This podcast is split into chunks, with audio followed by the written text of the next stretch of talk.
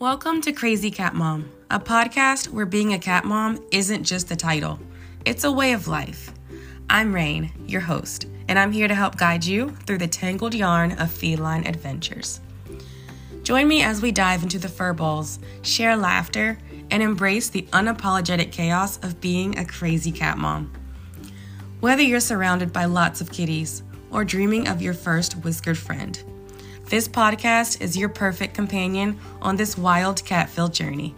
Let's get ready to unleash the cat craziness.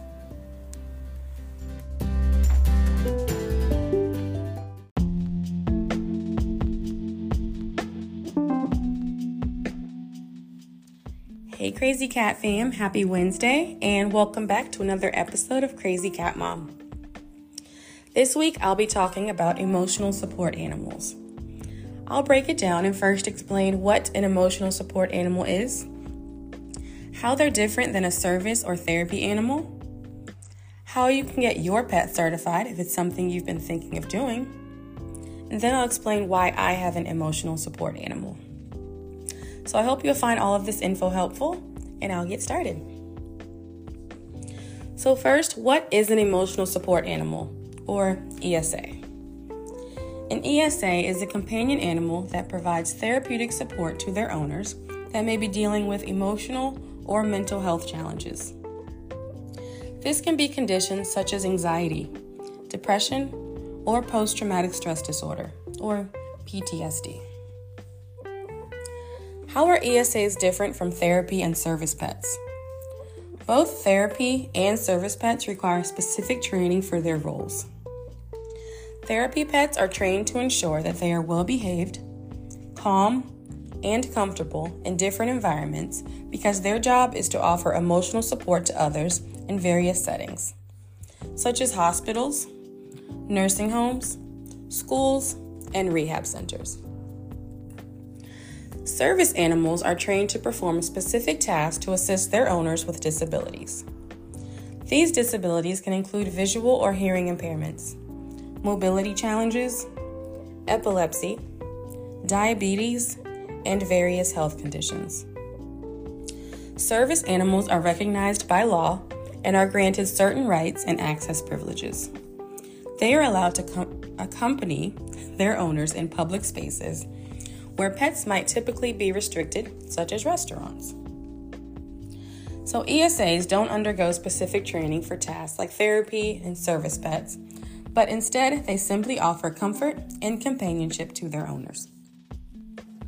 While ESAs are not granted the same public access rights as service animals, they may be accommodated in housing situations with no pet policies.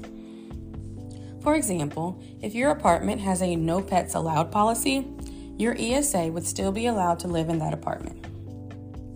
Even though our apartment is already pet friendly, our rental office still accepted my ESA letter for Kevin and instead used it to waive our monthly pet fees.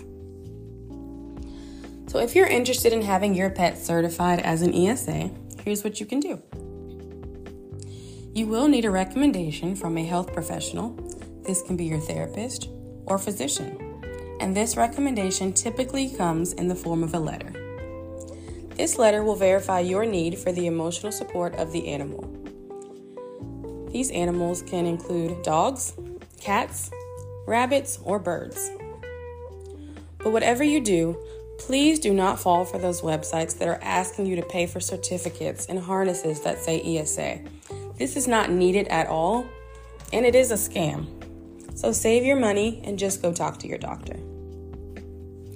So, why do I have an ESA? Well, I'm going to share a little background info for you, so get ready for a little story time. I won't be going into too much detail, but if you have any questions or want to know more, feel free to message me. For those who don't know, I was diagnosed with cancer in October of 2017. I actually found out on Halloween, which is ironic because I don't think it can get any scarier than finding out you have cancer. I went through 12 rounds of weekly chemo treatments and did lots of sleeping. I found out in May of 2018 that the treatments worked and I was in remission. So, when you're in remission, you are still required to schedule follow up appointments and PET scans so your doctor can monitor your health and, of course, make sure the cancer doesn't come back. Typically, they say after five years, you're in the clear, and the chances of it coming back are not impossible, but a little less likely. So let's fast forward three years later. It's 2021. It's the year I finally get to marry the love of my life. I'm working, wedding planning, everything was going great until cancer came back. I was able to wait until after our wedding and honeymoon, but once that was over, it was time to start my treatments. Because this was my second time having cancer, not only did I have to do chemotherapy treatments, they also wanted to give me a stem cell transplant, which basically is a procedure where they took my own stem cells to replace the damaged and diseased cells to prevent the cancer from ever coming back. Also, side note, this took months and I was required to stay in a hospital, so yes, my first few months of being married were spent hospitalized and away from my husband. All right, fast forward again to November 11th, 2021. I got to ring the bell and finally go home. I know I summarized and skipped a lot of detail, but trust me, all of this took a toll on me physically, emotionally, and mentally. A lot of people think once a person is in remission or cancer free, then everything is all right again and life can just resume as normal. I'm here to tell you that's not true. Like I said earlier, the follow up appointments, the PET scans, the scars I see on my body every day from surgeries and procedures, it doesn't just magically go away. And aside from all of that, I also deal with anxiety. You know the feeling when you're about to read a report in front of a group of people? Or maybe the feeling of being anxious about an upcoming interview. Imagine feeling that way all the time about everything. It takes a physical and mental toll on my body. So, now that you know a little bit about my health history, let's skip to the part where we finally adopt Kevin. I will say, surprisingly, it wasn't my idea. Nick loves cats and has been wanting us to get a cat since we started dating. When we added Kevin to our family in May of 2022, it truly changed our lives for the better. As I spent more and more time with Kevin, I soon realized the effect he had on my emotional well being, and then he became my ESA. He comforts me, reduces my stress, helps with my anxiety, and enhances my mood. Taking care of him gives me a sense of purpose. I think that's why I became a crazy cat mom. He also helps me with my physical activity. You may have seen that we like to do stroller walks around the neighborhood, and remember, I did say earlier that ESAs do not have access to non pet friendly locations, but that's why I have an entire list of stores, restaurants, and hotels that are pet friendly. So, whenever I want to do a self care day or just hang out with Kevin outside the house, I'll check that list and see where I can go and bring him with me too.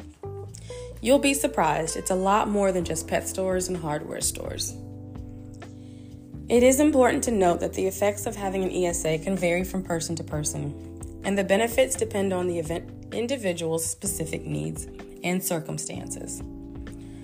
While ESAs can offer valuable support, they are not a substitute for professional mental health care, and you should work with your healthcare provider to create a comprehensive treatment plan.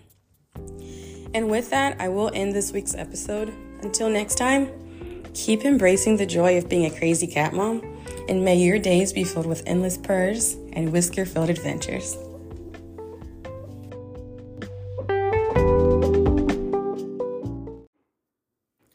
For more crazy catastic adventures, don't forget to follow and stay connected with me on social media. For exclusive content, behind the scenes fun, and updates, you can find me on Facebook at the Crazy Cat Mom Podcast and Instagram at the Crazy Cat Mom. Until our next whisker filled adventure, keep embracing the joy of being a crazy cat mom.